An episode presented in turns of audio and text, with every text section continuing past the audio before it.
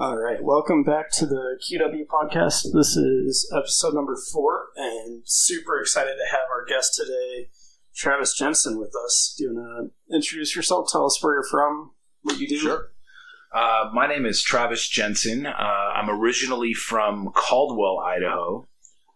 We moved to Boise, Idaho in, I don't know, 1985, 1986, when my dad uh, decided to expand the business we have a family real estate brokerage that was founded in Caldwell in 1946. And uh, my dad decided to expand the business, and we moved to the big city of Boise, which was population probably 100,000 at the time.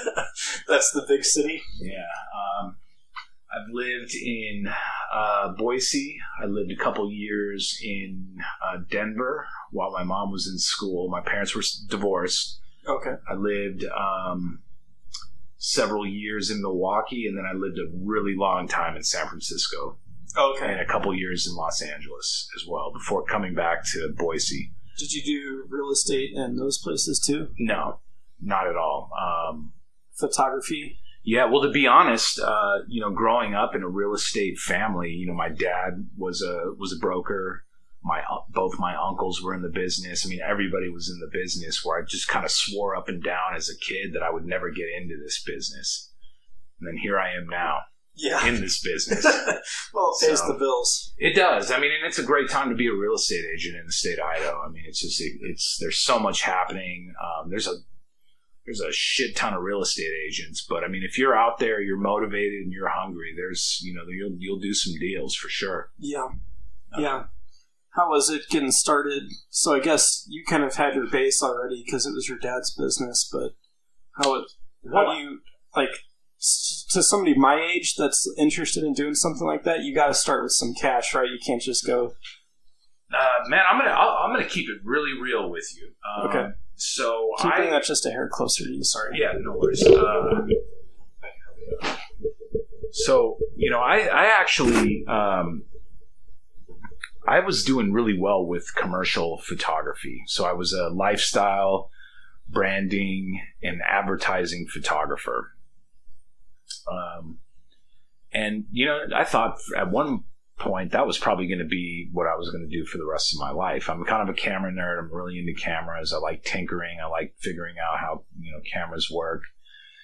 But um, I think with Instagram you know, in social media in general, like photography really changed. It was less about like what um, the it kind of it, the art was stripped from it, and it just became you know like just very um, like who's in the photo, what are they wearing. Where I was more of just an artist, you know, I just kind of would trip out on like really cool photographs, and you know, that business model changed with Instagram, and it was like who's in the photo, what are they wearing, is the girl hot, you know, yeah. is she half naked, and that just kind of took over. Yeah, especially on Instagram. Yeah, and, and it kind of killed the business. So I found myself from having a very lucrative photography business to all of a sudden the phone just kind of stopped ringing. Dang, because especially now people can the cameras on phones are so good, and then you have all the filters already there. And... Yeah, and it wasn't only that; it was like more so like brands were like starting to get really, know, for lack of a better term, like woke, you know, like pushing, they were hiring people to like push certain social and political narratives. Okay. You know, that, that I may or may not have agreed with. And, um, and I was very passionate about it. So I like didn't like doing stuff that I didn't agree with. And, uh, so I found myself in, in a situation where I was like, you know what, man, like this is not gonna I, I can't keep doing this. Yeah. So I made the decision to, you know, to move back to Boise. And uh, by that time, my dad was pretty much retired. You know, like he, he had retired. And um, so I moved back and I didn't really have a lot of cash either. Like I had some money stockpiled, but it wasn't like I was sitting on just, you know, like a boatload of money. Right. Like the situation was somewhat critical. Um, and so I, I moved back, went through the licensing process, got licensed up, and I was kind of expecting and hoping. I don't want to say expecting, but I was hoping to work with my dad, and I just didn't really understand how the business worked. Yeah, you need a mentor. Yeah, and so the next thing you know, I'm you know out of real estate school with a license, thinking like, okay, what's next? Mm-hmm. And that was a harsh reality check. Um, you know, I didn't have anybody. You know, it was something. I'm a self starter, so luckily it worked out for me. You know, like there's, I can't tell you how many nights I was in the office by myself at 10:30 or 11 at night trying to figure things out. But um, you know, like a complicated jigsaw puzzle, I just started, you know, just figuring it out and you know, and just sort of worked like a chain reaction, really. To take a step back, what's the process like to get your license? What is, is there like a series of classes you have to take? Yeah, I mean, and it's not too much. To be honest, it's it's it's not that much. It's like Just two starting out is weeks. It's like two weeks of class time, like Okay. eight to five thirty. Then you have to pass a state exam and then a national exam, and then you know have fingerprints, you know, that show you're not a convicted felon or anything like that. Or Do you have have any scares? no, no, not really. I mean, I, I maybe I was thinking maybe stuff when I was really young would pop up, but it wasn't. You know, it didn't, so that's good. yeah. Um, but yeah, getting started. That's the thing is getting started in this business is no joke. Right. Yeah, You because know. nobody knows you and you don't have much money to work with. Yeah, and you're just like, okay, I need to go find some clients, you Yeah. know, and and um, you know, I would get like a few leads, like they were just web leads that would come in. You know, somebody would be inquiring about a property, and and I, you know, maybe one out of two hundred of them would manifest. Wow. You know, where somebody would actually be like, yeah, actually, I'm really would like to go see that home, or Yeah. So when was this? When did you uh, start? this was in 2019. okay. So pretty recent. So pretty recent, yeah. And then, um, but then I just, uh, you know, I was like, well, hey, I need to make this work. And plus, I liked it. You know, it was a challenge. Yeah. And then it just sort of started working like a domino effect. You know, like I find that if you, you know, if you do a good job at something, people are happy to refer you to their friends and their family and coworkers and so on and so forth. yeah. And that's how this business really works. Boise is a good place for that because it's big enough where there's plenty of opportunity, but small enough where people still talk to each other and people still know each other and everything. Yeah, yeah. There's it's what do they say? Boise is just one degree of separation. So I, I run into people all the time that you know I went to school with when I was younger, or you know maybe they you know knew my cousins, or they know my uncle, or they knew my dad, and so it's always kind of a good conversation starter. Yeah. So when you when you started, I don't know. I'm, trying to figure out how to word this. Did your dad already have clients that you could use, or you started from scratch? He scratch? was done Okay. How He long was- had he been done? probably a good year or two. Okay. Probably like he made it very clear. He was like, "Man, I'm done." Yeah. And I Yeah. was like, "You're done." He was like, "I'm done." Yeah. And I think we've done one deal. We did one deal together, Wow. you know, like, and I had to like beg him to renew his license the last time, like literally, like Just had to get some help, or just to, well, just because I wanted, you know, he had a referral, like somebody that he had worked with in 2012 reached out and wanted him, and I was like, hey, I can't share a commission with you unless you're a licensed agent oh, because it's you know it's bird dog and it's illegal to share commissions. So okay. Um, so he reluctantly renewed his license, and that lasted all about a year. And then after that, I think he called up, you know, the IREC, which is Idaho Real Estate Commission, and the Intermountain uh, Multiple Listing Services, and just like canceled everything. So Wow. now he's fully out. Yeah. So, yeah, but I, I, I don't know. I've always been very driven and very motivated. You know, I, I never, I did, I never finished college. Um, I have two years of junior college experience, but I was always very driven, Yeah. and I like to figure things out. I was a tinkerer, so I like to be able to figure things out. What kind of what did you have to figure out, like as far as marketing and Well, advertising and Well, I don't, I don't really do any marketing or advertising. Um, I mean, just a little bit, but not. I don't like run aggressive marketing or advertising campaigns like you see some people do. You know, that, yeah, And to be honest, I feel like it's kind of cheesy, you know, because I'll be on Facebook or something and then something will pop up and you're like, oh, whoa. You know, then you scroll and then there's another one.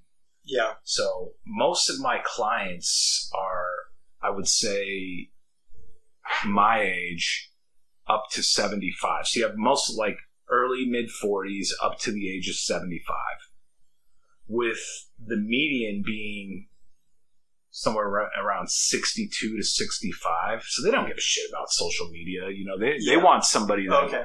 you know, they're, they're, they want somebody that knows what they're doing and will get the job done. Yeah. You know, um, I've done some really crazy complex transactions, um, like big 600 acre backcountry ranches that were off grid. You were out in Horseshoe Bend for like. I do a lot out there. Man, it felt like you were on that one property for forever. Yeah, I've done a lot of just like really tough deals, you know, where there's water rights and there's, you know, a hay operation, there's cows, there's grazing permits, you know, multiple properties. I mean, it's some of the stuff I do is, but I, I approach it, you know, like a project, you know, where I'm like, okay, and I sit down and just, I need to make sense of things. That's just how my brain works. Where Yeah. it's like, if I don't fully understand something, I have trouble going from A to B without having the full understanding of what A is. Do you have people working for you, or just you? Um, I don't. Not right now. I, I mean, and I, I think some of it is because I set such high expectations for myself right. that I don't want to burn somebody else out. Yeah. No, my dad's the same way. Because then it's like, yeah, it is hard. Because I tried that too. I tried to get people to help me with the podcast, and at a certain point, it's like, oh, if you want something right, just do it yourself. Otherwise, you're going to be cleaning up someone else's mess all the time. Well, and I have super high standards, you know, like for me, I always tell my clients this, and you know, I'm sure if there's any other agents that are listening to this, they're gonna be like, that guy's batshit crazy. But I um, tell my clients, like, you call, you text me at any time of the day. If you know we're doing a, we're doing business, like I will pick up the phone. Yeah. You know, that's just how I roll. Yeah. You, You know, think that helps separate you from other realtors, or do they all do that? Uh, I do, I do, because uh, the the big wheels of real estate never stop turning. Like this business never stops. Especially here. Yeah, it never stops. You know, Christmas Eve I've done deals, New Year's Eve, New Year's Day, Wow. um, Easter. It's just that's just how it how it works, and you Yeah. kind of and it's tough because it's hard to leave. It's hard to go on vacation, and what's even harder, man, is turning the shit off. Yeah. Yeah, my boss says the same thing because they go on trips all the time. Mm-hmm. And he's like, yeah, leaving isn't really that much more relaxing than just being here. Yeah, because you're trying to. Yeah, exactly. You're just you're trying to cover all your bases, and Yeah. you know, and people are they they're pretty. You know, they're I don't want to say needy because that's not the right word, but you know they worry. You know, like dang, you know, I'm doing a deal with this guy and he's gone right now, and what Yeah. if something happens? Even though you know, like you or your boss have it under control, I have it under control. You know, it's hard. You know, getting somebody else to feel the same way. Yeah, that's So- true. But you do a good job. Like you were able to help coach baseball or whatever. You you can put it away and Well, that's all I spend do. time with your family. Yeah. dude that's all i do is work and kids and uh New puppy. yeah new puppy work kids and and exercise Your kids are basically puppies. Yeah, they Those are. guys are everywhere. dude i feel bad for my wife man think about it she has me two boys stan and miles and two male dogs Dang. and i was like man it's just like bro fest for my wife i feel bad for her You got a good one. yeah i i, I got pretty lucky well you kind of have bro fest going on here at your Yeah. your house too And one older brother too. My mom had all guys too. oh yeah so It's a battle. it's it is a battle man. It really is. It is, yeah. So, um, So are you one of the people right now thinking that the housing market might be on a downturn or approaching a downturn? um, up until uh, yesterday, no. I'm just curious to see, you know, with this bank failure. I'm curious to see what happens with interest rates because even during COVID, when like the rest of the country was shut down, Idaho was like this weird flower in the sand. just was blossoming. You know, all my counterparts in, you know, places like California or Washington, they were just like shut down. And here we were wide we were open for business and people were doing deals and people were moving here in droves. Mhm.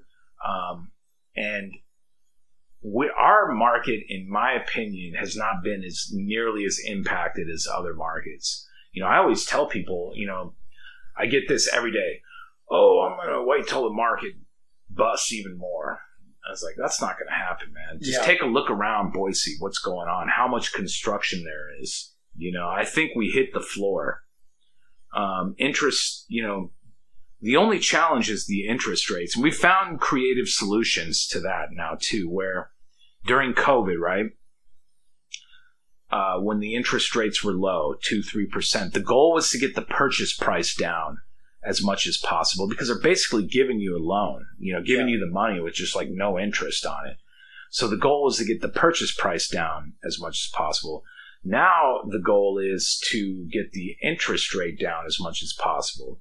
So, you know, I've been working with clients and finding creative ways where it's like, hey, like this home is listed for, you know, this much. Instead of trying to get the price down, why don't we come in at the asking price and seek what's called a seller concession to um, buy down the interest rate, pay for your appraisal, your closing costs, your prepaids, your escrow fees.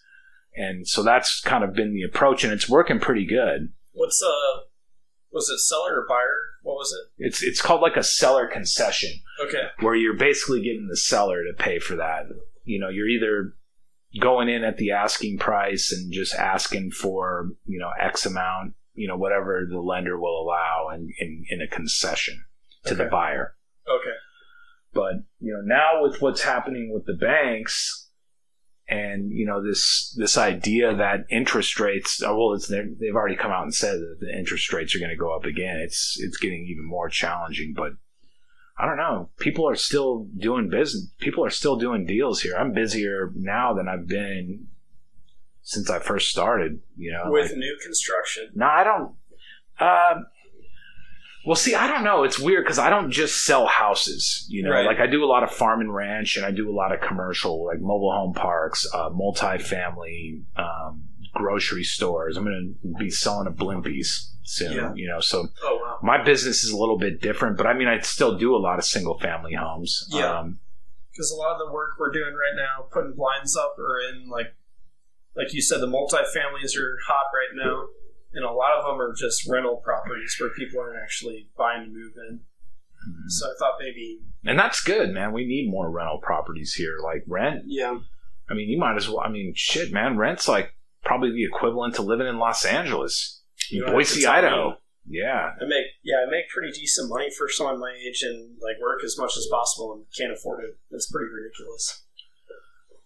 yeah. It, it's tough, man. I worry about the younger generation and like especially my kids. Like it's you know it's tough. It's a you know like it go- goes back to what I was saying, man. All I do is like work and family.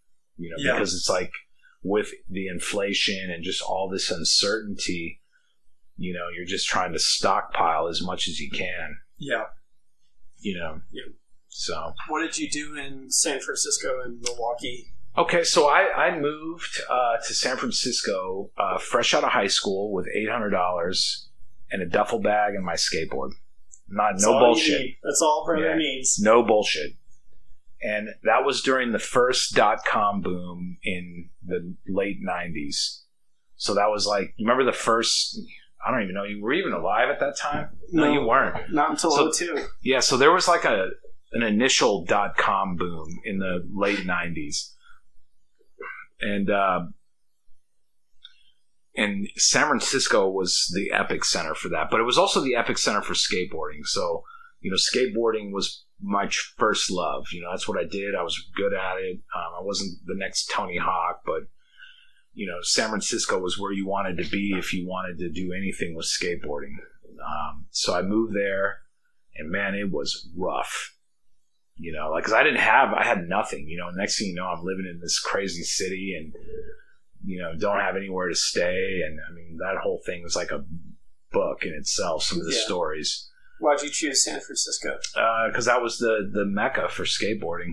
Oh, you went there. that was like to- Cooperstown for you know, that was like the the mecca for skateboarding. Thrasher magazine was there. Okay. A lot of the companies, you know, the big companies were there. the plan was to make money skateboarding. Um, well, I mean, like I said, I was good, but I wasn't gonna be the next Tony Hawk. So Right. like, I just wanted to be like in the mix, you know, like be, you know, be in the mix and maybe work in the business. And I did work in skateboarding for many years, and you know, and that's another industry that's pretty crazy. It's like photography. It's very cliquish and Yeah.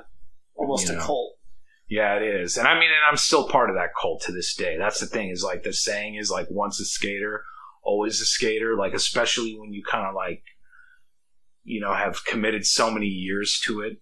When's the last time you rode? Do you still ride? Uh, yeah, I mean, I could still get on a board and do stuff for sure. Yeah. Um, but it, I don't know. My youngest son was into it briefly, so I went out with him. But you got to understand, when I was doing it, it was like way more like it wasn't as acceptable as it is now. Like Okay. there was no X Games. Yeah, You know, it was punk rock, man. It was like you were like an outlaw that's cool. you know, and um, and so it's it's kind of funny. Like I'll pull out stuff. Like some people will send me stuff like pictures or video clips, and and I'll show my kids, and they just are like, "What the hell?" Like they just trip out off Of of you? it. Yeah, just stuff I have, you know, from when I was, you know, from the '90s and early 2000s, and they're just like, "What the hell?" You know what the new hip thing is now? Because everything, like tattoos, used to be kind of that way. They used to be punk and like frowned upon, and now they're not. Mhm. Now the new thing, the only way you can break the rule is to go back to being the straight Christian. That's what kids are doing now. hey, that's cool, you know. Yeah, it's Yeah, come full circle. You can't. That's like, cool, Dye your yeah. hair isn't like Yeah. punk anymore.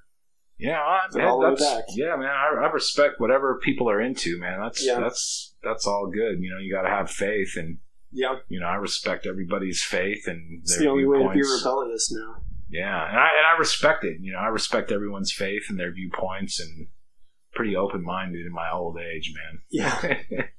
So, uh, when was the decision made to go to Milwaukee then? Well, no, I moved there because my parents. Uh, so, man, I'm a fourth generation Idahoan, but my parents divorced when I was really young, and my mom went back to school. Um, decided to go back to school, so we moved to Denver first, and she went to the uh, Denver University.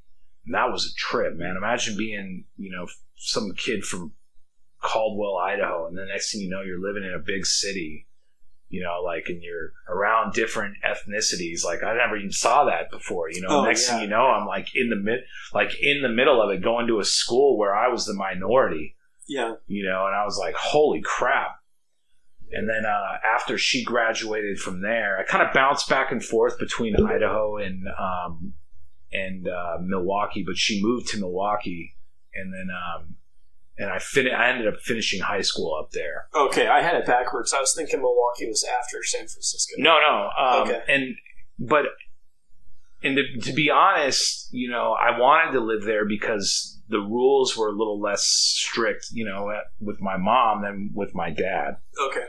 You know, so that kind of went a long way when I was young. Yeah. You know, it's not like I was like crazy out of control. It was just more like, you know, I'd take the bus downtown to downtown Milwaukee and skateboard, and you know, it was just like there wasn't as rules, you know, weren't as strict. So Yeah. Did your parents, uh, were they okay with you skateboarding? And Uh, my mom was cool with it. My dad didn't really care much for it, you know, until he saw like I was making money doing it, you know, like working in the industry and, um, like, you know, because I did, I played sports up until I don't know what ninth grade or something, football and every basketball and baseball, and I just kind of got into skateboarding, and I was like, this is what I'm going to do. that's cool. When did, sorry to keep jumping around, I'm just no, trying to connect good. dots. When did the photography start? Mm. So as you can see, man, I've lived a very colorful life. Um, I uh, when t- it's pretty much like when I stopped skateboarding, I got into writing. Okay.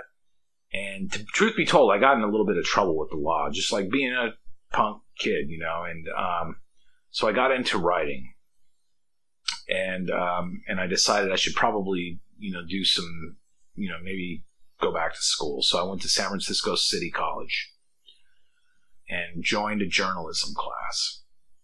and I wrote a story about skateboarding. And I'll never forget the teacher's name was Juan Gonzalez, and he was the editor of this newspaper called the El Tecolote, the Owl, and it's the oldest bilingual newspaper in the country. Oh wow! Um, and it's Spanish and English, and it was yeah printed bi-weekly. And he came up to me. He's like, "Hey, man!" And he this was like a dude from you know, like he's like he was a neighborhood guy in San Francisco, you know. Um, and he was like, "Hey, man!" He was like, "That story you wrote, that's pretty good. Like, are you interested in writing for the paper? Uh, not for the El Tecolote, but for the San Francisco City College newspaper." Okay. And I was like, "Yeah." And so I got really into that. And, you know, so I was about your age, 20, 21, 22 at the time, and um, and then that just took off.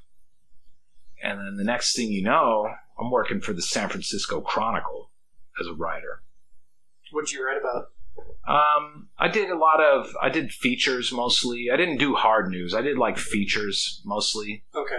And then I had a column in the San Francisco Chronicle. And this was Oh, when cool. the Chronicle was, you know, that was a very proud moment for me, bro.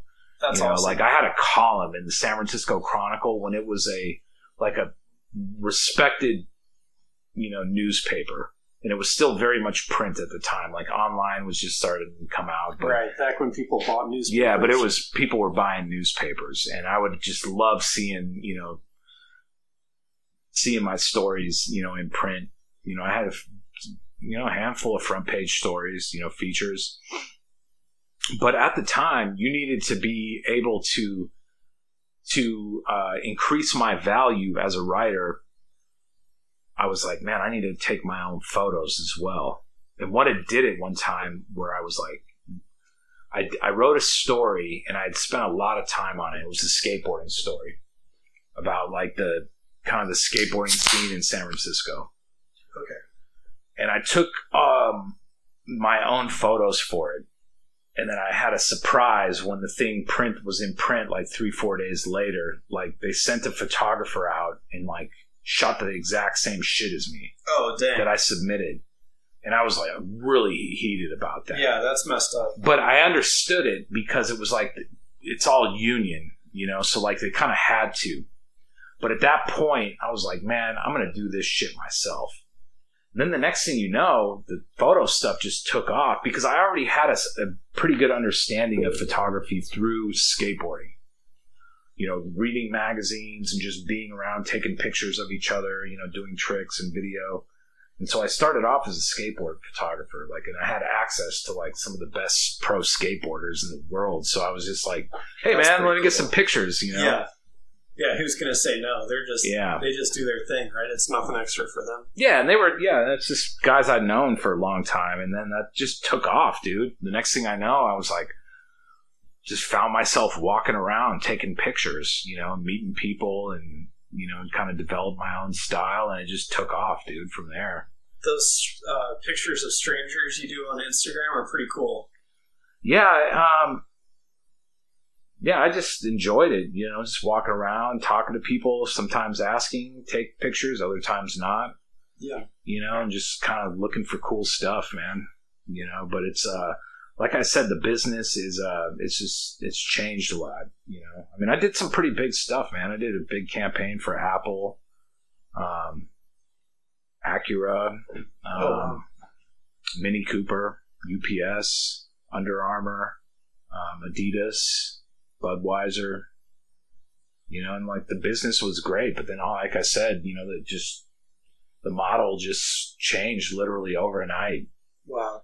You know, once it be, started becoming like very political and like pushing social and political messages that I always tried to keep out of my photography. You know, Yeah. Um, I just want, I just like making cool pictures. Yeah.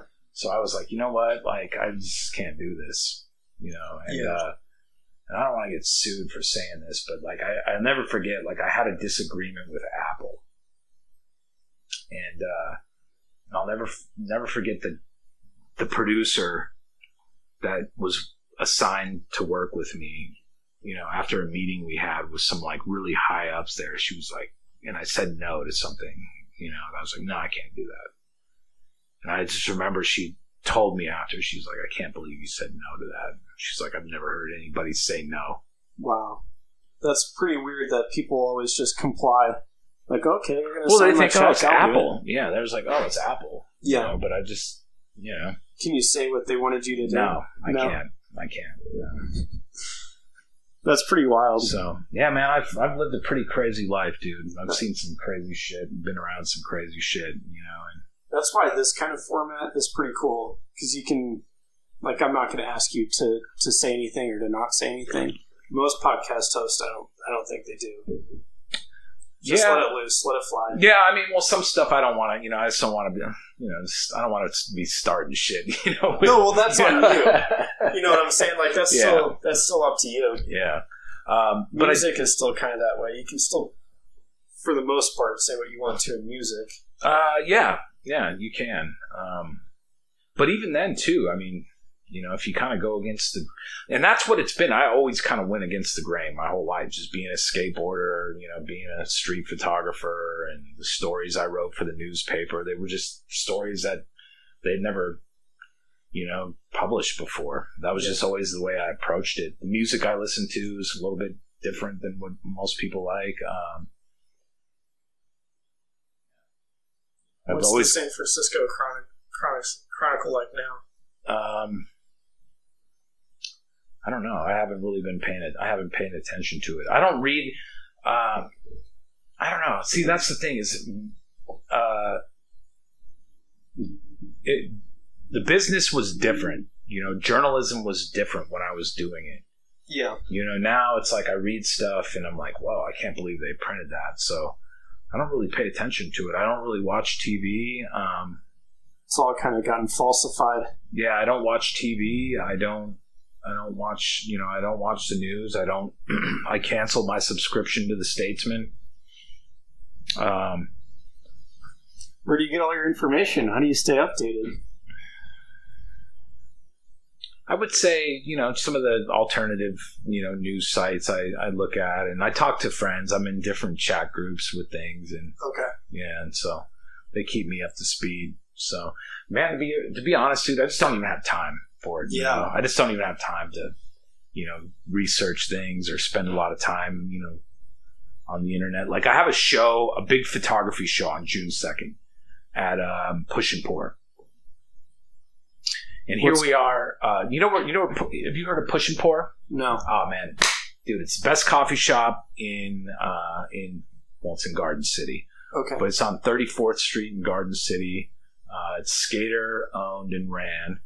Got to say hi to Lucas. Um, and it's a big location, happening area. So I'm doing a huge show there on June Friday, June 2nd. You're gonna have a display with some of the work you've done. Yeah, probably like up 100 photos, I think. Okay. So if I it. go in there and say I know Travis, you send me in, do I get a free coffee or something? Um, maybe. Yeah, I don't know. Maybe you Worth could try it. Yeah, maybe just be like, okay, bro. Um, Who the hell's Travis? Um, and yeah, so it's kind of cool. Like, uh, I was in San Francisco in December. I did a bunch of work for a hotel um, that opened up out there. They licensed a bunch of my photos, or not a bunch of them, but 16 photographs that they had distributed, you know, used in 262 rooms, I think. So that was Wow. kind of a trip. That's Yeah. pretty cool. And then I have some um, photos that are going to be in a movie that's coming out um, sometime, sometime in 2023. What movie? Uh, it's called The Idea of You Okay. by and uh, it's based off of a, like a best-selling novel, and Anne Hathaway is the main character. Dang. So she plays a gallery owner in Los Angeles. So um, Your pictures are in the gallery. they're in the gallery, That's in her cool. house, and then in her office. Wow. yeah, it's just random, you know. Like I don't, I'm not active in photography, but it's just I get weird residual stuff. Yeah. So know. these were pictures you had already taken, and they said, "Hey, can we use these?" Yeah, some of this stuff, dude, I took. I mean, maybe 20 years ago. Wow. You know, it's like, where the hell did you, where did you even find that? like you don't even have it anymore. no, I have it, but I was like, how the hell? Like, where did you even find that picture? Like, I literally took that picture 20 years ago almost. Dang. So yeah, so that's kind of cool. You know, um, I'd like to do more photography. You know, it's definitely my passion, but I just can't. You know, I mean, gosh, you know, dude, my business is, I you know, it's pretty high demand, and then my kids, I'm you know, professional Uber driver when I'm not, you know, shuttling kids around. Yeah, yeah. Then So for the listeners, I've been trying to get Travis on the podcast for probably th- three weeks now. And mhm. I mean, work and the what kind of class are you taking? And then, oh yeah, um, taking the brokers classes so I can take over our uh, office here. Oh well, I don't know. My uncle's retiring, so it's kind of kind of step up to the plate. yeah. Yeah, literally. So you got the the job and the class, and two kids playing on multiple baseball teams, and a new puppy. yeah, It's it's, like, pretty. yeah, Yeah, it's pretty wait. busy. Yeah, definitely don't have a couple hours to sit down and do a podcast on a weeknight. Well, dude, I'm glad we're here now, though. Appreciate you, know? coming out. Yeah, man. This yeah. has been pretty sick. I know I jumped all over the place, but like you know, it's kind of I kind of had a pretty crazy run at it. You know, like my life's been colorful. Yeah. I guess is the word to say. well, we could get into the music part now. Earlier, you said the, the Sure. kind of music you listen to isn't what most people listen to. Yeah, you know, I, a lot of it was stuff that I discovered um, initially through skateboarding. You know, skateboarding is a very like creative sport. Um, and so, you know, I'd watch videos when I was in seventh, eighth grade, and I was like, man, what was that? That was cool. So I had a, you know, I was just exposed to really good music young. You know, most and- of the music, the good music, was when you were young. Yeah. Prime music. yeah, stuff, you know, I would say all of the like hip hop that came out from like 1991 to 95 ish is my favorite. Whether it's West Coast or East Coast. Yeah, That's some of, that's some of my favorite stuff. yeah, So yeah. We had a good time in Washington. Learned, I learned all kinds of stuff. So we were out in up in Washington for the for the regional tournament after the 13U team. I coached on it. This is how I know Travis. I guess maybe we mm-hmm. should have started there. Mm, So I know Travis because his son was a catcher on a team that I coached, and I was kind of the catcher coach for that team. But anyway, we won state, and then you were nice enough to let me stay with you instead of a hotel in Washington. yeah, we, we couldn't do that too, bro. I told I told Andy, I was like, man, we can't let Quinn have to be in some hotel by himself. I had the PlayStation ready to go. I was just going to play PlayStation and coach Yeah. baseball all week. But Yeah, man, sitting by the ocean and hanging out, watching UFOs go by and listen to music was a pretty good time. yeah, it was cool too because I know you know we we were nerding out on music. You know, I know we kind of have similar tastes in music and like more uh, some of the obscure stuff. Yeah. You know, Well, it's not even just taste; it's like the appreciation for real music that that's written by the artist Mhm. and recorded without a ton of filters. by the artist too. Yeah. yeah, it's like written and produced by the artist, and that's what. Yeah, you're right, dude. That's the stuff I like is like that more raw stuff where you can see. Yeah. You know, my photography was always very raw. You know, and so Yeah. and skateboarding is very raw. Well, now Mhm. see now I don't know. See, like everything, skateboarding and music is very rehearsed. That's what I don't like about it. Look, Yeah. I think it can still be raw, even if it's practiced a lot. But but what I mean by that, it's like very dramatic and like ha- it just kind of has lost that, you know, that kind of rugged feel to it that I liked. Like not what- so genuine. yeah, it's not as genuine. Yeah, um, and I always, like I said, I always, always went against the grain. I like stuff people didn't, you know, people would be like, man, what the heck? Yeah, So that's why I like the podcast because it's like you know first take. We're mhm. gonna record and then it's gonna be posted, and that's it. You get one shot. Yeah. So you know, gosh, dude, I have probably. I don't know. I have maybe like four or five thousand cassette tapes. Dang. Some But of you were telling me this in Washington. Yeah, some and some of this stuff, dude, is like way like low run. Like there's like they maybe did like forty or fifty copies of it, Jeez, they're all legit. and, cassettes, and they're right? yeah, and they're and they're yeah, they're like have handwritten labels on them, you Oh know, yeah. and uh, they're now of you know it's available on the internet and people nerd out over it. But you know, I, I have the originals of those, and people are like, "What the hell?" That's pretty cool. So you were you were telling me in Washington that you know some of these guys. I know a lot of them. All these old school hip hop guys. I know a lot of them. Yeah. How'd you meet them? Um, just some happenstance. Sometimes I'd reach out, you know, and uh, sometimes I'd reach out. Like I know Selsky really well. Um, also, I know I know Rifleman, L.A. Cool really well. AC Alone. I mean, I don't even know if these are names that, but I just would either reach out or I'd meet him out in the you know out and about in the street, or I'd go to a show and start talking to him, keep in touch, and Yeah. you know, um, gosh, just the other day I was talking. You know, group. Have you heard of Group Home? Sounds pretty familiar. Maybe from you though. Yeah, they were part of like that, uh, like Gang Starr. You know, you know Yeah. Gang Starr. Mhm. It's part of that crew. I was just talking to him the other day. So Is he from San Francisco? no, he's from New York. Okay. So how do you But- meet these guys that aren't from San from San Francisco? Um, gosh, how, I mean, I'll, yeah, go. I've gone to shows, or you know, I'll just send them a message, and maybe they'll like see, oh, this guy's a dope photographer. Yeah. You know who was the craziest person that actually gave me props one time that I was tripping out on about was Rakim. And this was Oh. probably this was probably like 2009. So what how long ago was that? 20 14 years ago? Yeah. So this was in 2009. Like someone I don't even remember how I started talking to him, but it was yeah, Rakim is like, hey man, those are dope photos. Like just randomly out of nowhere. I was like, holy Like crap. he just messaged you? yeah, and I was like, holy crap, like what the heck? You know, because that was like my hero, you know, I mean, coming up in my generation, like Rakim, and I mean, that was the dude, yeah, that's cool. you know, Eric B. and Rakim. Did you get to meet these guys? Did you meet them in person? No, I never, I've never met him in person. Um, I feel like I would always be so scared. I'm definitely the type of person that would get starstruck. trying to think if, I don't know, I've met, I don't know, man. I, you get to a certain age, you just don't even care anymore, you know, like, I feel like I'd be the opposite, where it's like, man, if because when you listen to someone's music, it kind of gets a little like more personal, a little deeper level. mhm. It's like, man, I know you, but then they have no idea who you are. I feel like I'd be so nervous. yeah, you'd be surprised, man. People, you know, they'd probably respect it.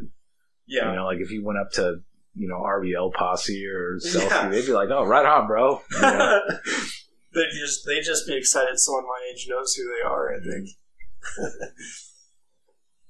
yeah, sometimes I kind of trip out because what was it? Uh, my wife said to me, she's like, "Hey, do you know that? Uh, what was the guy? What's that guy's name, dude? Uh, Michael Rapaport. You know, who, you know who that is? Michael Rapaport, the I don't actor. think so.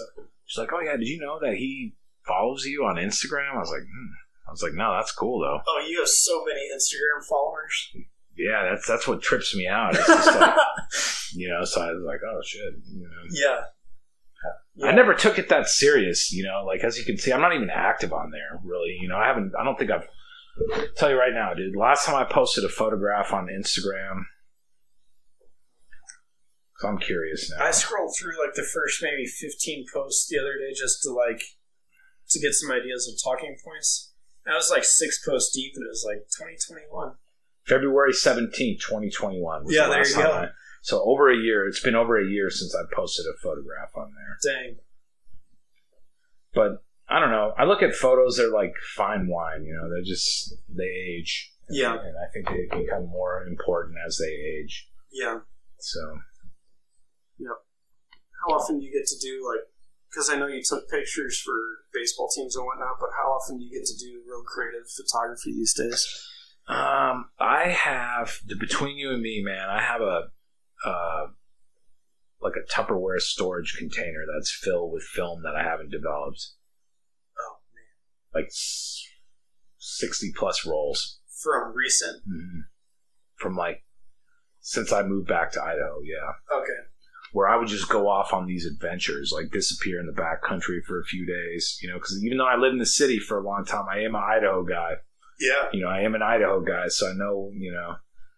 I can disappear in the back country. We have the most beautiful part of the country, I think, in the whole in the whole U.S. dude idaho this is this place is magical It's unreal. yeah i mean not only i mean even though it's it's really crowded and it gets frustrating at times it's not hard to still like get away from pe- from everyone. And it doesn't. It's not a far drive. It's not a far drive. No. Yeah, and because I get.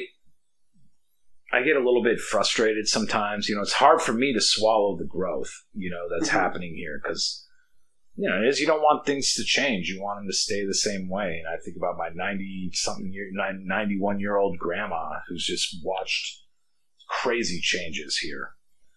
Um, you don't want it to change and then, and it's inevitable, you know, like what, when you just look around and just the amount of construction that's happening here Yeah.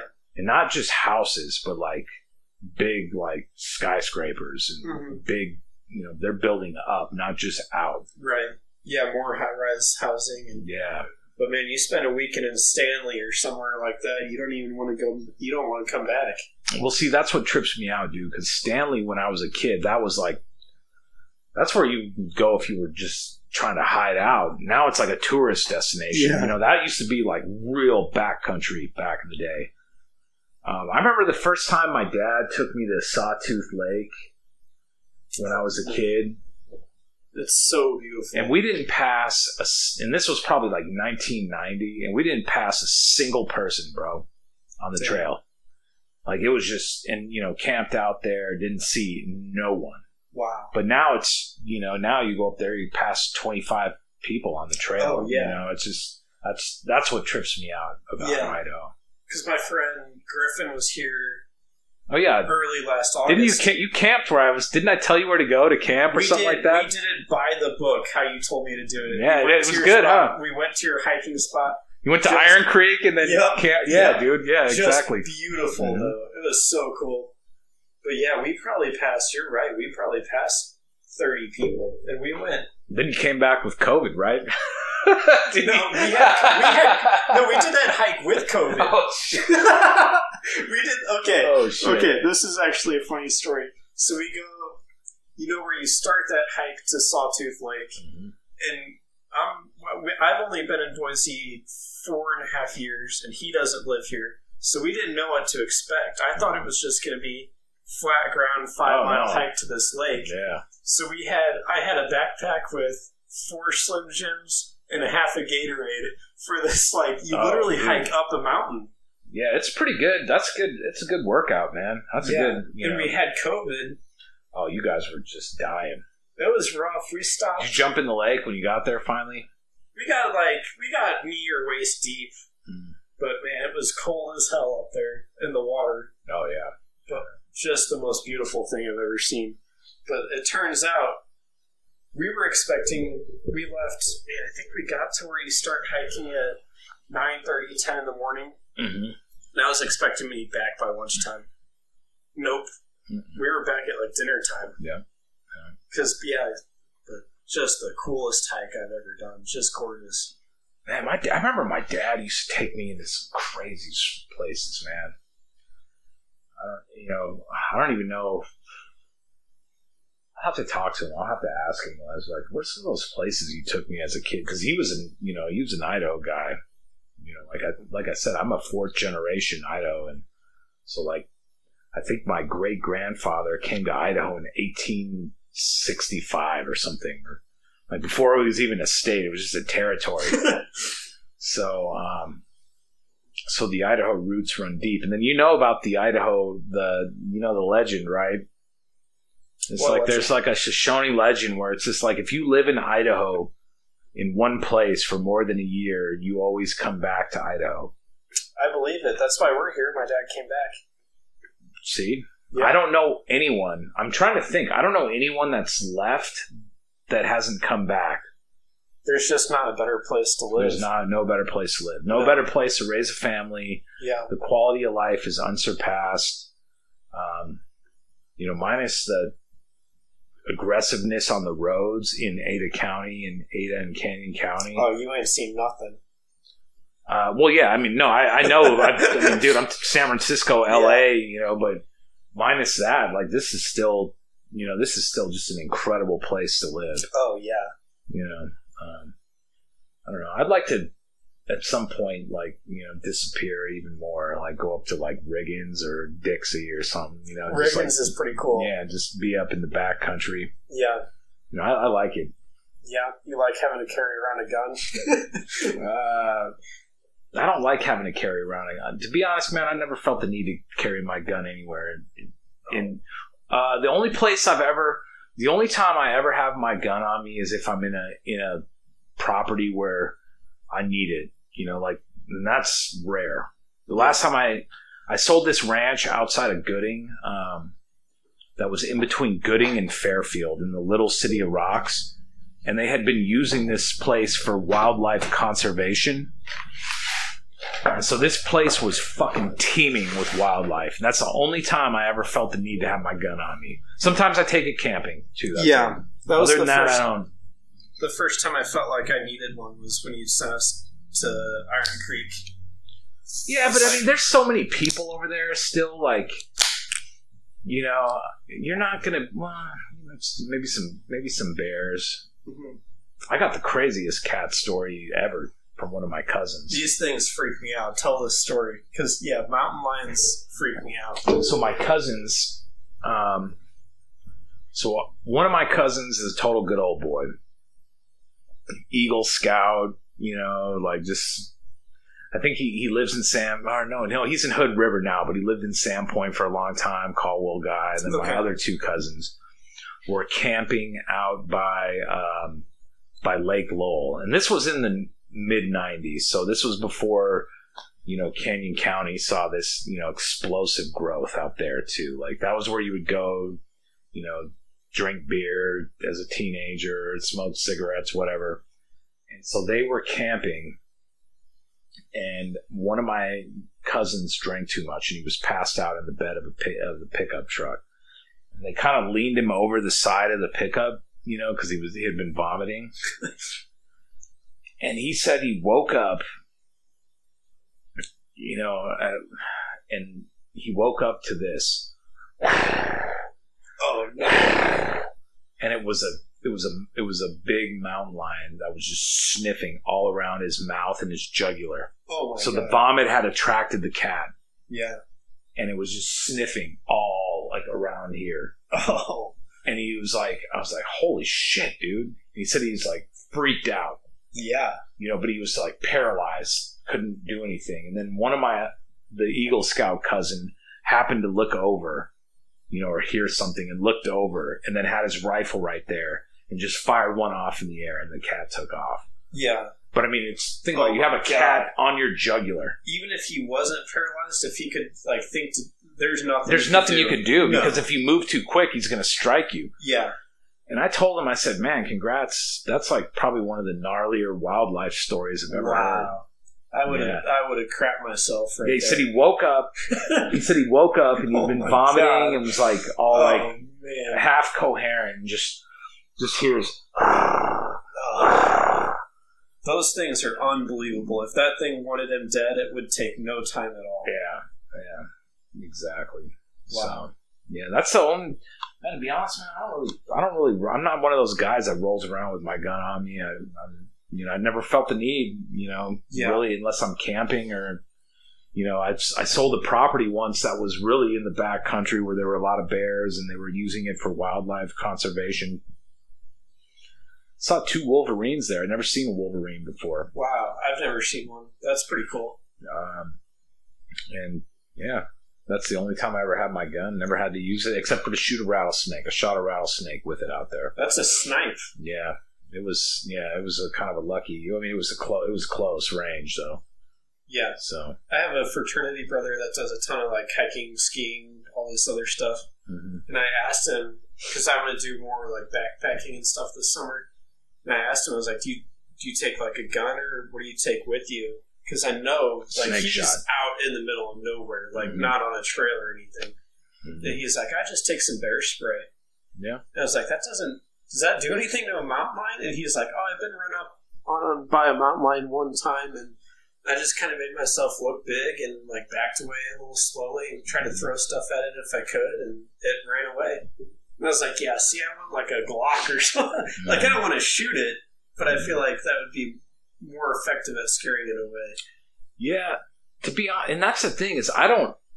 I have a lot of friends that hunt. I don't hunt. Yeah, and, and it's I don't have anything against it. I just uh, you know, I just appreciate the wildlife. Right. You know, um,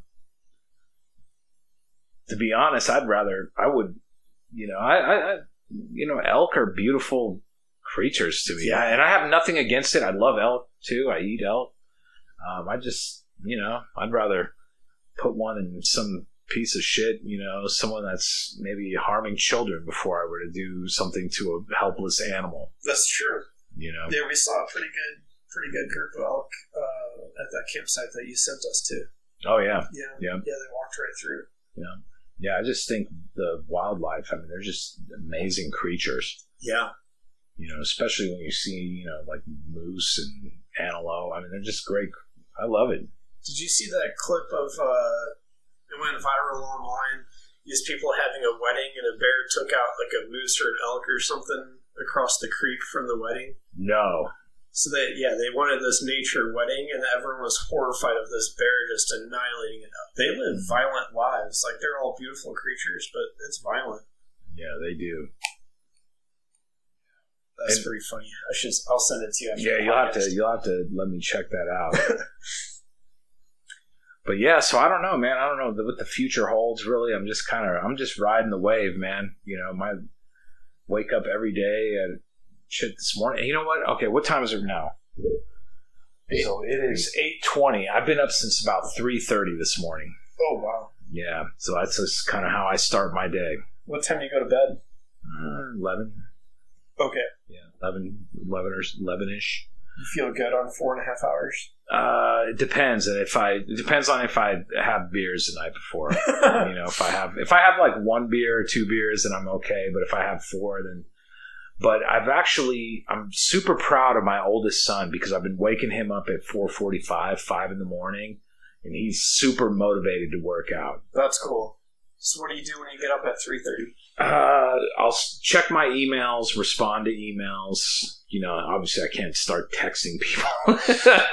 you know, like, You'll get sued. yeah, I can't start texting people uh, at that time, but I'll respond to emails, um, check check social media. That's kind of really the only time I really check it is at 3.30, 4 in the morning. And then get up, make coffee, and then down, you know, ready to hit the weights or calisthenic workout at 445. What kind of workouts do you do? So this morning, um, we started with um, we did a push-up routine first, where it was he does ten, I do twenty. So we did a hundred. I did a hundred push-ups probably in about twelve minutes. You know, in sets of twenty Okay. you know so i would do them and then he would do them and then we did um one two three 60 pull-ups like a mix of wide grip hammer grip and then uh, chin up Okay. And then we did a an exercise where it's like i guess it would be kind of a core exercise where you're in a push-up position and you're doing like mountain climbers jumping jacks uh, legs to chest and then hip openers. And then we did a bunch of squats and then we ended with push-ups. But i was doing the navy seal ones which is like where you do a knee to chest on either side. Oh yeah, those are tough. yeah so Good Man, I'm 44, so like you know, I need him to, you know, he motivates me. I motivate him. We listen to old school hip hop. That's cool. Yeah, it'd be like five in the morning, you know, five fifteen. He, I appreciate, man. There's no way in hell he would have got me to do that at his age. Oh, me neither. There's no way in hell. That You kid, know, he's an athlete. yeah, man. I, man, knock on wood, man. That's I've been very blessed with good kids, man. Yeah. Well, they're both. Yeah, they're both super cool. I've coached. Yeah, you coached both of them. Yeah. Yeah, you've coached both of them, and they both have a ton of respect for you. I mean, you taught Stan really how to catch, man. I mean, I had no idea how to catch her. I don't even know how the hell he started catching. You have to tell me. Well, we uh, so going into that summer baseball season, we knew that we had.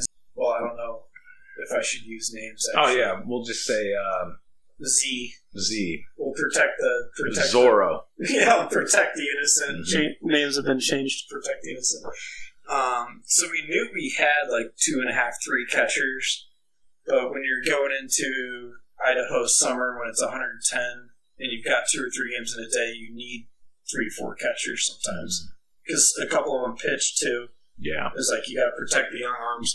So we knew that we were going to need one more, and then that fall season before the summer, uh, I think. Oh, he was messing around. Yeah, I remember that. He was just kind of because Yep. he was pitching, but then he would mess around back there. I remember Yeah. that. just because he's an athlete. Yeah. So I'll use Matt's name because Matt's done the podcast. But Yeah. uh, Matt told me Who's he's an like, awesome guy, by the way. Matt's pretty cool. Dude, he is a rad guy. Yeah, he is.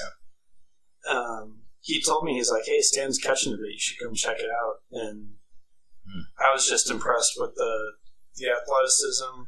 I mean, he is as a player, not not as a person, because I'm not as good of a outward leader as he is. But as a player, he's like a replica of what I was, hmm and I just thought that was that was going to be cool to coach because. Yeah, the, the the obvious athleticism was there, and the soft hands were there, so I was pretty excited. To, and uh, the head coach of that team was so cool. He really gave me free reign of the catchers and let me do what I do. Dude, you are a great coach. I will say this for your know. age. So I'm I'm I think I'm twice your age, right? Yeah. I will say this, man. You have a lot of um, patience, and you're very well composed. I appreciate You that. know where some of us may get a little bit more worked up over things. You know, well, sometimes I I wish I you're was very well composed, man. You know, you're a good. You're a great coach to those kids. I think oh, I appreciate that, but sometimes I wish I was more like expressive because I think that's what like especially if you're a player, that's what kind of sparks the team. I've seen you lay it down on those kids. I've seen you. You know, I they listen. I've you know, I've, I've seen you lay it down on- on them. Yeah, Yeah. I've seen you. You know, tell them, hey, man, that's not going to cut it here. Yeah. We're all gonna. You're all gonna do burpees. You're all gonna run laps, and Oh man, one time, uh, one of the kids, I'll, I'll give you his initials, uh, A B, and he played right field for us at the Mm. at the regional tournament. Mhm. So when we were at the indoor practices, he was screwing around, and I think he like he didn't throw it hard, but he tried to shoot a baseball into the bucket after batting practice or whatever, and hit a kid in the head. Mm. And I had him go do wall sits. And I forgot he was over there, and I was working with the catchers. It was like eight minutes later, and he's like, "Can I stop doing wall sits now?" He's like, "Oh man, I'm so sorry. I forgot you were over there." No, man, you um that Ice Bears team was that you coached with Matt and and and I I'm just going to say it, Jeremy, Yeah, which which is awesome. I, it was it was I mean that was a great experience. I mean, and those boys were really lucky to have the three of you. That was a good trio of coaches for sure. Yeah, it was, you know, and and those kids just became. I mean, we just watched this. They just accelerated into these just incredible. They blossomed into these just incredible ball players. Some of them. It was pretty cool to watch. Well, now look at some of these kids. You have some of these boys that are just like on this crazy high caliber. You know, some of them play freshman ball, some of them are in eighth grade, and you're just like, wow. Yeah, yeah, we You had a, a couple guys that, I mean, they kind of played baseball, but not really, and then they ended up making the freshman team as eighth graders. That was pretty cool. yeah.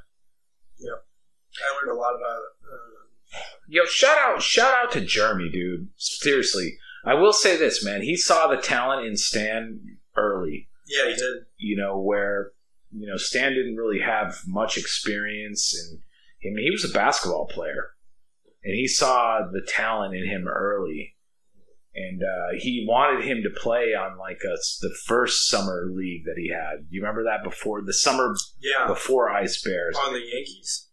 Well, he played for the Yankees, but Yeah. then there was some at the end of the season he wanted Like some to kind of some kind of an all star thing, and I was like, "No, we're not going to do that." I had Stan signed up for like survivalist camps.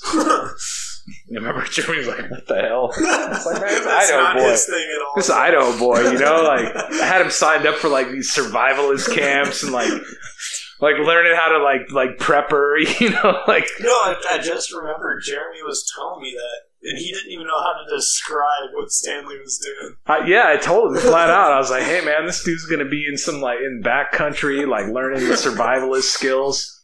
That's funny.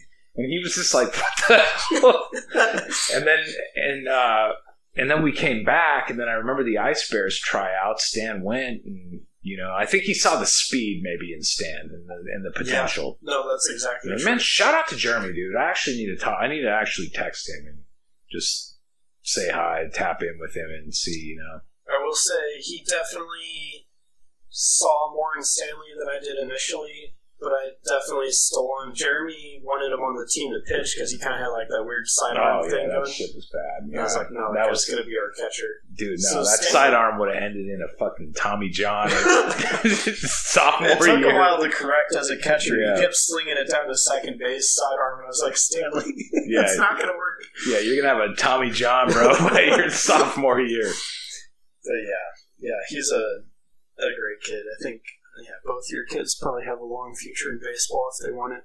Well, yeah, I just to be honest, man, I just I, you know why I like it, dude. I like uh, keeping them um, off the video games. That's my main thing. Yeah. I don't play video games. I respect to people that do.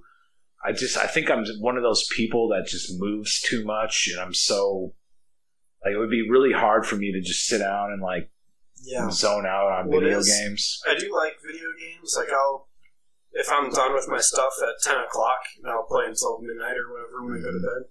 But it is time wasted. Like, you're not getting bigger, faster, stronger. You're not getting smarter. You're not getting, like, you're not making any money. It is definitely time wasted, but yeah, I know what you're saying, but you're right. Jeremy deserves a shout out. Yeah, shout out to Jeremy, man. I, I learned yeah. a lot about being a leader from him, and he was really cool. And I had questions about how he treated parents and everything. I never saw Jeremy ever once lose his cool. That's one yeah. thing I respected about him is he was always so well composed. Yeah, kind of like you, you know, and and. Well, you say that, but there's times where Matt, we were, we'd be in like a one run game, and Matt would be like, "Man, how are you so calm right now?"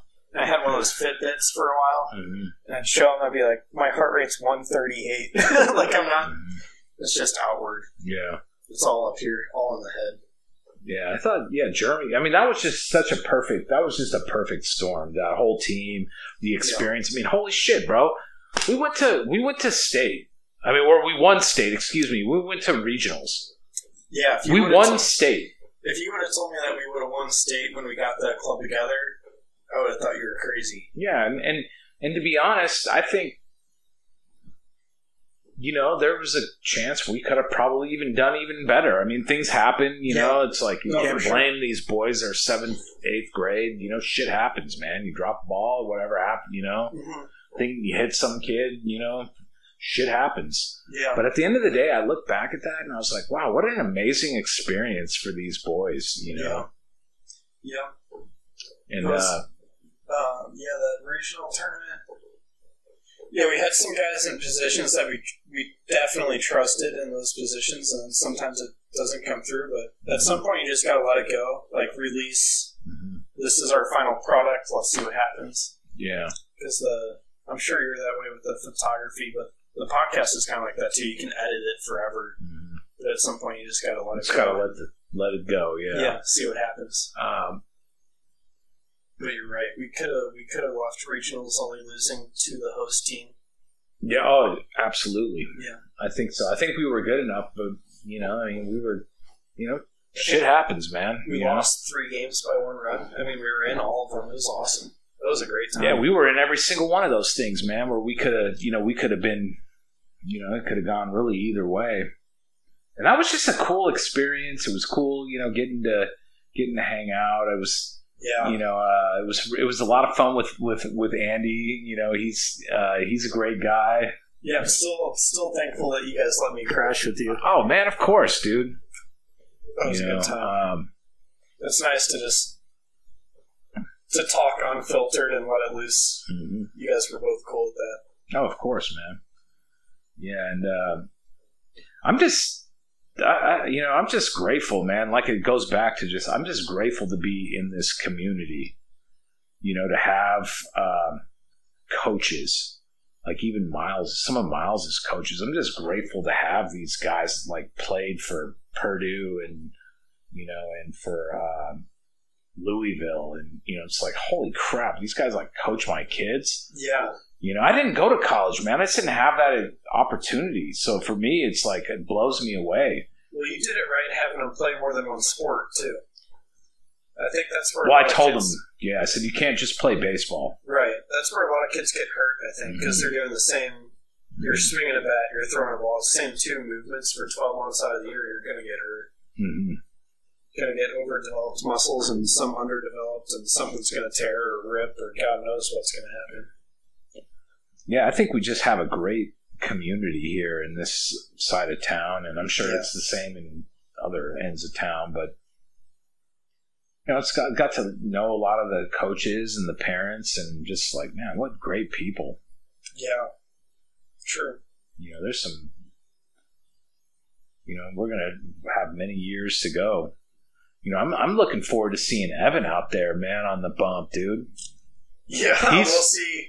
That that's a good kid right there. That's yeah. he's, a good kid. He's a good he's a good athlete, but he's also just a a model young man too. I'm sure he'll appreciate that when he listens. Yeah, he's a Yeah, good he's a good got- kid. He's got way more potential than I had or have. But He throws gas, man. yeah, he does. He throws he, that he throws that burner, man. he lets go of the ball so close to the plate because he's so long and lanky. But yeah, he's Yeah, he's good. He's a good he's a good kid, man. a little injury prone, but yeah, I think he's got it. But you know. I'm sure as he grows into his body, and yeah, you know, I'm sure that's that, a cool battery with, with when he pitches and Stanley catches. I get so excited. Yeah, he'll be a. be- I think that dude will be beast. I think. I think he'll be beast mode, bro. By the time Hope so. he's, by the time he's in high school, he'll be beast mode. Yeah. Plus, what I like are polite young men too, that are Yeah. you know respectful and and not awkward. And what I mean by that is, you can tell he's not zoned out or damaged by video games. Yeah, You know, sometimes I'll talk to some of my kids' uh, friends, "Hey, what's going on, man? How you doing?" They're like, "Oh man, you know, like, oh, it's just uncomfortable. like it's good, bro." Like, you know, it's like, what the heck? Yeah, but I and I and I'm trying to accept that. That's just that generation. You know, I mean, even dating. I don't know how you guys do it now. it's weird. Yeah, it's weird. It's It all really like you, you meet somebody. It's like online where it was Yeah. just different when I was young. Yeah, You it's know? like every date is kind of a blind date. Mm-hmm. Because yeah, you meet somebody online and like you see a few pictures and send a few texts, but it's like you don't really know. What Yeah, see, like. that's just so weird, dude. it's a lot of trust for girls though to like go out with some guy that they haven't actually met. Yeah, that's that's true. You know, because I've been with my wife since 1999, so I don't, I can't even imagine. You know, like when you know when I was, you met girls in person, you would go up to them, or you'd be at a bar or somewhere, and you know, it's different world, man. Yeah, how'd you meet her? I met her in San Francisco in 1999. She wanted nothing to do with me. How'd you pull it off? Well, I was just young and reckless, man. Like, you know, dude, San Francisco is a pretty crazy place. Mhm. So I was with one of my buddies, and we met her at Union Square, and uh, and I remember she wanted nothing to do with me, but her friend was like, "Oh, if you're going to be in San Francisco, you gotta you gotta meet my friend," you know, because she was uh, what we would call a skate Betty. This was before like female skaters was common. Okay. So her friend was like, "Oh, you got to meet my friend." And so I met her, and she wanted nothing to do with me. So it took a little while to to rope it in. You wore down. Yeah, nineteen. So yeah, nineteen ninety nine. Shit, man, we've been together for twenty three years, dude. Probably twenty four years. So It's a good run. that is a good run, man. Yeah. How long have your parents been together? Same. Uh, they got married the same year I was born, so 20 years. And I think they dated for, mm, I don't know, two years. But yeah, I don't know how much I wanted to. Disclose that. Yeah. All good. I think originally my dad told her that he didn't want to get married because she had she had my older brother already, How old's your older brother? 25. Twenty five. Okay. Yep, they're down in. He's down with his fiance in Phoenix. He's working and she's finishing up grad school. So. I've got no, yeah. Dude, life moves fast, bro. I'll tell you that. You're a young, you're a young man, man. Next thing you know, bro, you're gonna be 40 years old. Enjoy it. Yeah, you're sitting on the opposite side of the podcast. You're gonna be on the opposite side. But you know, as long as you, you know, just stay stay active. That's all it is, dude. I think is just staying active. There's something to it if you're you're 44 and you get four and a half hours of sleep and you've Yeah. got energy. Well, I'm, I'm. I mean, by this time, I start getting to my witching hour for sure. Yeah, you know, start having a couple beers, and I'm just like, okay. But, um, but the body is an amazing. It's amazing what the body is capable of. Just like being able, like right now, if I had to, I could hit 200 push-ups. If I, if I, if you were like, all right, bro, we're gonna do a routine right now, like I could do it, and I would probably bounce back pretty quickly. wow. You know, I wouldn't want to, but I could. Yeah, You know, it's amazing what the body's capable of. 200 is a lot. Deloney told you about my burpee routine, right? I kicked his Yeah, ass out true. there with that. That's true. He was like, dude, what the hell? You're a beast. yeah, he kicked his ass when he had a torn ACL or whatever. Oh, that's true. Yeah, that's true. Yeah, Deloney's a beast, though. No, yeah, he is. Deloney is. a beast. That's he's a a, he's a man. very strong guy. yeah. Dude, that guy's rad. I like him a lot. Yeah, I, I kicked his ass when he had the, the torn ACL. He had knee surgery. he had knee surgery. Yeah, No, you would have kicked my ass though. but he, uh, yeah, he's a good dude. Yeah. No, I had a blast hanging out with you guys. I'm excited to see these boys go through our high school program, go through Timberline, man. That's going to be a lot of fun, man, to watch these boys go through there and wrestling with Deloney and Yeah. playing baseball wherever that leads to or playing whatever. Yeah. No, I should have gone to to one or two of Stanley's wrestling matches. Uh, yeah, he, he, he was pretty hardcore. Yeah. Miles then did pretty good too. Uh, I remember Stan got hit by that pitch. That was at State, right? He oh, got hit by the pitch and spiked his helmet down. Oh, and yeah. he was pissed. Oh, he was pissed. I was like, man, I didn't know he had that he in him. does have it in him. Yeah. I've seen it. Yeah, he's like freakishly strong, dude. Actually, kind of. I was like, man, I, I think he gets it from his mom. Not from you. Some partially, but his, her, my wife's brother is pretty. Both of her brothers are pretty beast mode. They're great guys, but you could. Like they're not dudes you'd want to fuck around with, you know Yeah. what I mean? Like they're pretty beast mode. Her That's dad, what you need in a catcher, though. yeah, and her dad was a was a, a sailor and pretty gnarly dude too. So No, that was cool to see that to see that side of some of the kids, because that's when you that's when you can like they start to develop their own. Not that they're not their own individual Mhm. person before that, but it was kind of cool to see them develop into like their unique player self. Well, they're just awkward, right, at that age. Yeah. Like they're just kind of figuring themselves out. Right. Like, what the hell? I got hair coming out of my chin. like, yeah. they're just trying to figure themselves out a little bit. This- yeah, they're both your kids are animals. Well, man, life is such a beautiful thing. Um, you know, just grateful to just be a parent, man. You know, and I can see that you know your relationship, like your relationship with your parents, like that's what I strive for. You know, just have that open relationship with them, and you know, you you and your brother, are, you know, great kids, and I'm sure your folks are just super proud of where you're at. I hope so. That's the I'm goal. sure they are, man. I would be. You guys are good. You guys are good dudes, man. That's the goal. If they're proud, I've done my job, right? Yeah. And that's what that's really as a parent, man, all you can ask for, you know. Yeah. So, you know, like look, your dad's very active, you know, with baseball and coaching and helping out. That's kind of lucky. yeah. Yeah, Did he did he was he really active too when you were playing? Like it's coaching? When I was up until I was basically Evan's age, yeah, and then I started playing on uh, some select teams, and let's see, I, I got coached by the same guy, and he was just awesome to me. He really believed in me, but I played for him, I think, for three years for just uh, select, and then after that, I played um, he hooked us up with somebody that he already knew that had like a whole club organization, kind of like GTS, where it's a little more competitive, a little more Gotcha. serious. And then yeah, that's when my dad kind of stopped being. I mean, he would he would always help me out with drills or whatever if I asked him to, but he wasn't an actual coach anymore. Mhm. And yeah, I played on some showcase teams, and a lot of people will say like, "Hey, I, I play baseball because my dad." I always joke around like, "I've Yeah. taught my dad so much about baseball." Yeah, but no, I, I definitely got really lucky with parents. yeah, he's a good. He's a good guy. Your parents are great. They're pretty cool.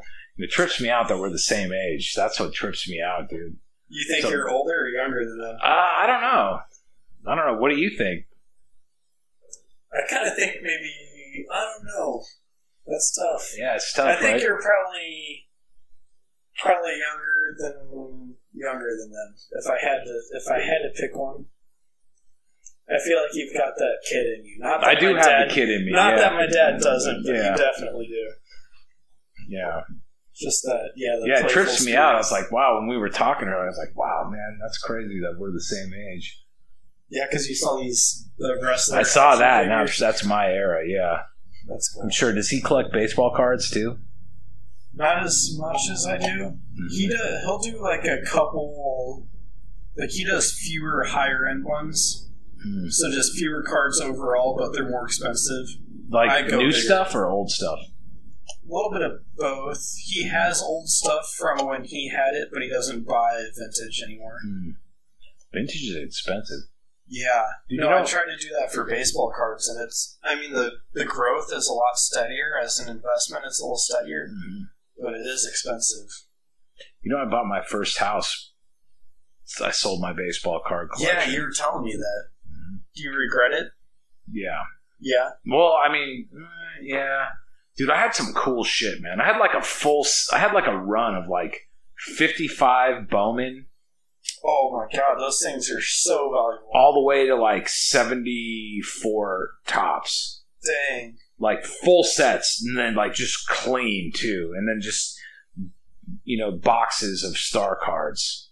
Know, I had some crazy shit, dude, because I was just knew it. I'd always loved it and appreciated it. And when I was at a time when I could afford it, I would buy it and buy it from dealers that I knew that would like need cash to like do other deals. Yeah. And then I would just sell it for a premium and keep stuff that I liked.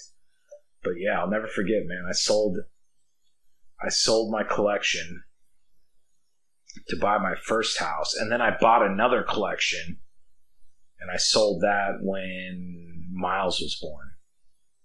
And it was like loaded with 50s and 60s stars. Like I had a like just re- like near mint Satchel Paige cards, Jackie Robinson cards, Oh, tons of Mickey Mantles, you know, that were just like really clean.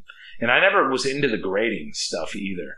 But I kind of feel like that ruins it. Like It if you have a graded card, it's not really even a card anymore. It's just Mhm. like yeah, it's I don't encapsulated. Like yeah, Well, the thing is, too, I could tell when a card was trimmed or if it was, you know, if it was fake. I, I think I maybe had one fake card come through my hands once.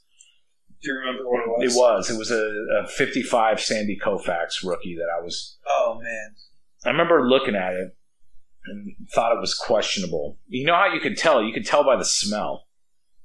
There's Oh, something about that old cardboard. It has a certain smell to it. Yeah, And this one just didn't I'm just pass. picturing you sniffing baseball. Well, I just, you know, you could just, you know, like you pull a 60, a 1960 Topps Willie McCovey, you know, you, and like it just has this certain smell to it. yeah, And this 55 Koufax like, just didn't have that feel or that smell to it. And I just knew something was was off about it. I don't even know what the hell I ended up doing with that card, but when Remember- did you get it? uh, maybe 2003 or 4 or something Oh, like okay, that. so there's plenty of time for it to be faked. Yeah, because I think that was becoming kind of a thing at that time. But dude, I had some crazy shit come through my hands, dude. I had Barry Bonds home run balls when he was chasing the record, Mm, and they were certified too. that's so cool. they were certified not only by the usher, you know, like at the time when the chase was on. You remember that whole? God, see, you were. See, it's hard for me to tell you this because you were just you were just a baby, dude, when this Yeah. was happening. But when the chase was on, when he was chasing the record, I'm trying to remember if it was so he had surpassed Willie Mays 660, and he was going for, I guess, I guess it was Babe Ruth's record, right? At that, right? Yeah, Because Hank Aaron was the king. yeah. Hank is three, right? And then Yeah. and then Ruth and Bonds. And Uh, Pujols is four. Uh, I thought it was. I thought Hank Aaron was was before Ruth. Okay. Oh, I think you're right. I think so. I'm, I'm, I'm you- I, I think I'm. story. I'll look. But when he was hitting all those, when he was hitting all those ones, and like people were like being out in the bay with the kayaks and all that, like trying to snag, shag the balls. I actually had two home run balls, and I don't remember the numbers. It was like six six. Had like six six seven, or I don't know. I have I have it documented somewhere and uh, and then the usher would give like a certificate of authenticity, and then the grade, and then I had them graded too, like just authentic, uh, authenticated by. It wasn't PSA, but there was something at the time called GAI, which was Global Authenticating. Know what it was, but it was reputable. Okay. And I had those, and then that whole like steroid scandal broke. And then I was like, shit, I got to sell these things because I had paid pretty good money for them and I sold them. But yeah, dude, I had some crazy shit come through my hands, dude. You think Bonds belongs in the Hall of Fame? I, I mean, I'm biased. I like Barry Bonds. Yeah. You know, He was an unbelievable player before the steroids. he was, man. I will say this, dude. Like, I watched that guy because I, I went to a ton of games um, during that time because my buddy had season tickets. So I went to a shit ton of games. And, like, man, he would put that shit in the drink, like, every game. And just watching this guy, like, run the bases, and he looked like this. I can't even really explain it, dude. He looked like a like a caricature almost, like a you know, like a horse, dude, or something. You know, like some stallion or something. The way that he trotted around the bases. But Pujols uh, was the most impressive thing I've ever seen at, at AT and T Park at that San Francisco Stadium. He probably had the greatest ten-year run of any player ever. dude, I saw that guy in batting practice because I, I, would go early, you know, have a couple beers and bullshit with my friends. I saw that dude in batting practice just rip one so hard in San Francisco off that Coca Cola glove, you know, in left Yeah. field or Yeah. center field. I saw him rip one so hard up that it ricocheted off that and then like went back like another 200 feet and like hit the, and this guy was standing there holding a beer and, it, and he wasn't paying attention. And it hit him in the back. And I remember just watching this, and he was like, "Oh!" And then I just see beer flying everywhere, and I was like, "Holy shit!" That was a lot of power on that ball. and he had such a short, simple swing. Well, yeah, I guess had now, but Yeah, short, simple swing. I mean, the the simplest swing I've ever seen. Mm-hmm. Little tiny stride, little tiny load. man, that dude had some power though, man. Holy shit! There's no way he was the age that he was listed at. What was the age he was listed at? He, I think he was a rookie at 21 years old, mm-hmm. But I mm-hmm. don't think people are usually in their prime at 21 years old. No. He came into the league and hit 320 with 35 home runs. Yeah. what was it? Satchel Paige. I don't even think he. I don't even think he made his major league major league debut till he was what forty three or something Yeah, like that. yeah. That's crazy, dude. That's Think about cool. that, just sitting up at forty three. That'd be like me getting out there. like, Throwing 110 pitches in a day. yeah, The game's changed a lot too, because yeah, pitchers like him used to go out there and throw. I mean, if you were the pitcher that day, you threw the nine innings. I don't. Yeah, and that's the thing. I don't. I don't know what I think. You know that like sometimes my kids will be watching highlights. I'm like, damn, who's that? Like, you know, and, I, and I'm like, damn, because I don't really know any of the new players. You know, as much as I do all the guys from when I was a kid. Yeah. You know, I can sit there all day and nerd out on you know Bobby Bonilla and Barry Larkin Hmm. and Darryl Strawberry and Dwight Gooden and Canseco and just stuff when I was a kid. The new stuff, I, I just, I don't know. It's just different to me. I don't, you know, I see stuff sometimes and my kids will show me something like, damn, that dude looks crazy. That's a that dude's a beast. There's some unbelievable young guys right now. Like who's that dude that plays for the Pirates? He's really tall. Oneil Cruz. Yeah, like that dude. Like, like that shit's crazy. Yeah, he's six five, Yeah, lightning fast, and he's lightning fast, and he's got hops, and he plays shortstop. and he plays short. Yeah, and he plays shortstop. Like that just blows me away, dude. The Cardinals have this guy coming up right now named Jordan Walker. Shoot, he might be 21 now. I'm pretty sure he's 20 though. And this dude is 6'7", 250. And if he makes the major league team this year, he'll be the fastest guy on the team. Hmm. That's 6'7", 250. That's unreal. Yeah, see, that's the thing. There's this whole push about being big for baseball. Yeah. And I disagree with that, man. I really disagree with maybe what some of the local programs here are pushing on the kids.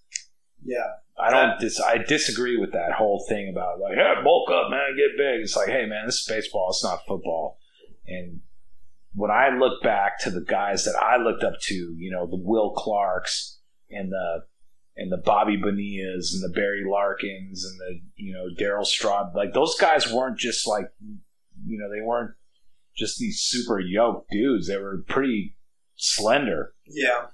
Well, yeah, the goal for those guys was to hit 300 though. Mm-hmm. Now the goal's kind of like hit 30 home runs or whatever. Yeah, but I'd rather be, you know, well, okay, on a high school level, I would I would rather be fast, you know. Yeah. And what I've been telling my own kids is is like, hey, man. A lot of dudes I know that were just like hitting the weights super hard and like on these crazy aggressive programs and playing football. A lot of those dudes have trouble walking now. Yeah. Well, I think there's because this is my field. I'm kinesiology major, so that field is so new that when when guys first started jacking weights as baseball players, mm-hmm. they were on the same weight programs as like football players and basketball players and stuff, where it's like, okay, we're gonna load up and we're gonna make you mm-hmm. like explosive, but in vertical and straight forward and straight back. But that's not how baseball's played. Mm-hmm. It's rotational and side to side, more like I mean basketball side to side, but it's up and down too. But I think we'll I think we'll see that change because I think it's important to lift weights and be strong, but it's it's equally as But you need to be flexible. right, to be mobile and yeah, stable. because that was the thing I was telling Stan, my oldest son. It was like, hey, like look at Buster Posey, man. That dude's a Hall of Famer. Probably. He's not some crazy. I mean, I've seen him in person several times. You know, I mean, he's half the size of Pablo Sandoval. Yeah. You know, and that, and you know, and Bus and Buster was a freak back there. That's yeah, that's true. That's been a big change for catchers. It's no longer stick the big kid back there that's going to block some baseballs. It's Yeah. those guys are athletes. Well, yeah, look at guys like Benito Santiago back in the day, Yeah. or like Gary Carter. They weren't like these, you know, freakish. I don't want to say freakish, but they weren't just like these super stacked dudes back there. right. You know, they were more agile and could move and could throw fast. And Yeah. so, uh, yeah, I kind of disagree with this whole thing, this message of like, oh, you got to get big, you know, eat, eat, eat. And it's like, dude, whoa, no, hold on here. Bulking bulking is good if you're if you're already as strong as you can get at your size. Mhm. Then it makes sense to bulk. Mhm. But a lot of these guys aren't. Like you can still get stronger with the frame you have. Mm-hmm. Like like Stan. I mean, there's Well, he got taller. He's, he, I don't know if you've seen him in the last few months, but he's he got Yeah. pretty tall. But There's not a lot of kids his age that that could do 100 push-ups in 10, 20 minutes. Dude, minutes. he can. It's freakish. That's yeah, that's more important than especially bodyweight stuff because that teaches you how to be stable too. Well, yeah, and I told him I was like, "Hey, man, it's five fifteen in the morning right now. What do you think the rest of your school is doing?" He's like, "Mm." "I was like, Everybody, everybody else is sleeping. That's the Mike Tyson thing, right? Mhm. You you like the edge of being up before everybody else. I like it. That's what I, you know, I thrive off that too. Yeah, not everybody can function on four and a half hours though. Well, like right now, I'll go home and I'll sit down for a few minutes and hang out with the wife, maybe snack on something, see the dogs, and then call it a night. Yeah. That's just yeah, that's the day. But I've also been, you know, I was working, running to Meridian, had run to the hospital to visit a family member, and it's- I wish I could go to bed early to wake up early. Uh, I mean, it would probably be worth it, but it takes some getting used to. But it's like, yeah, like yesterday I worked like eight thirty to seven thirty. That's eleven hours right there. I. Sometimes I just have so much to do; it's hard. So I work eight thirty to seven thirty, get home, eat dinner, work out, do homework, and by the time you know it, it's eleven o'clock, and it's like, okay, I can't go to bed early anymore. But maybe I need to get that stuff done before work. you could try it. I like it. I'm just a morning person. Do you eat breakfast? Sometimes. Yeah. Sometimes, yeah. But I'll, I mean, I'll have a protein shake if I work out in the morning. You know. Okay. So I was at GNC today getting shout out Jocko Fuel. Uh, it's this energy drink that this, this other podcaster I really like makes, but um, she was telling me the manager there was telling me that all of the literally every single supplement that they carry has this chemical in it that causes night blindness. That people can't see as good at night when they take all these supplements. So I was buying these these energy drinks, and she was like, "Oh yeah, this is one of the few products we have in the store that doesn't have that." damn, that's crazy. You know what? That's crazy because you see, I take a protein powder. You know, just I don't even know what Orgain is that what it is, or I don't even know what it is from Costco. Oh, I take a protein powder and then a creatine, and that's it. Oh yeah, creatine. I just started that. I like. Yeah, I started that maybe six months ago after I'd kind of plateaued on uh, my workout routine. Like I was just doing burpees and just not even, you know, 300 push up burpee routine, just not even feeling it, you know. And so I, so I started taking because one of my buddies was like, "Hey man, start try this out," you know, Yeah. And then definitely felt the difference in like two months, just as far as like what I was able to do, That's cool. you know. You staying hydrated because that's the problem with creatine, right? You just Yeah. gotta suck down You a have ton to, of water. yeah, you have to have a lot of water. Yeah. electrolytes. Yeah. Brother, I need to use the restroom. Okay. Do you want to pause this or do you want to call it? We've been going for a while, huh? I think we're probably pretty good. Hour and a half. yeah I think that's probably good, right? All right. Sounds good. I can't. I can't imagine anyone's going to want to hear my dribble. Just creatine talk. Start getting into creativity. well, I appreciate you coming on. That was a lot of fun. yeah, man. Yeah. Hopefully, uh, I'll talk to you Well, soon. dude, I appreciate you having me, man. It was fun to just bullshit. And sorry my story's so scattered, but that's just my life. Before we end it, though, you should shout yourself out. Where can people find you on Instagram Oh, and your, your real estate business and all that? Yeah. Okay. So my um, so if you're local in Boise, uh, I have a show on Friday, June second, at Push and Pour in Garden City, which is on 34th Street in Carr. Um, for my photography, you can check me out at uh, at Travis Jensen. That's T R A V I S J E N S E N. Um, and then for my real estate, you can check out my website, which is Jensen R E J E N S E N R E dot com or at Jensen Real Estate. So Go Yeah. check out that Instagram page. yeah, thank you. Yeah, man. Thank you, brother, for having me. I appreciate you, man. Thanks a lot.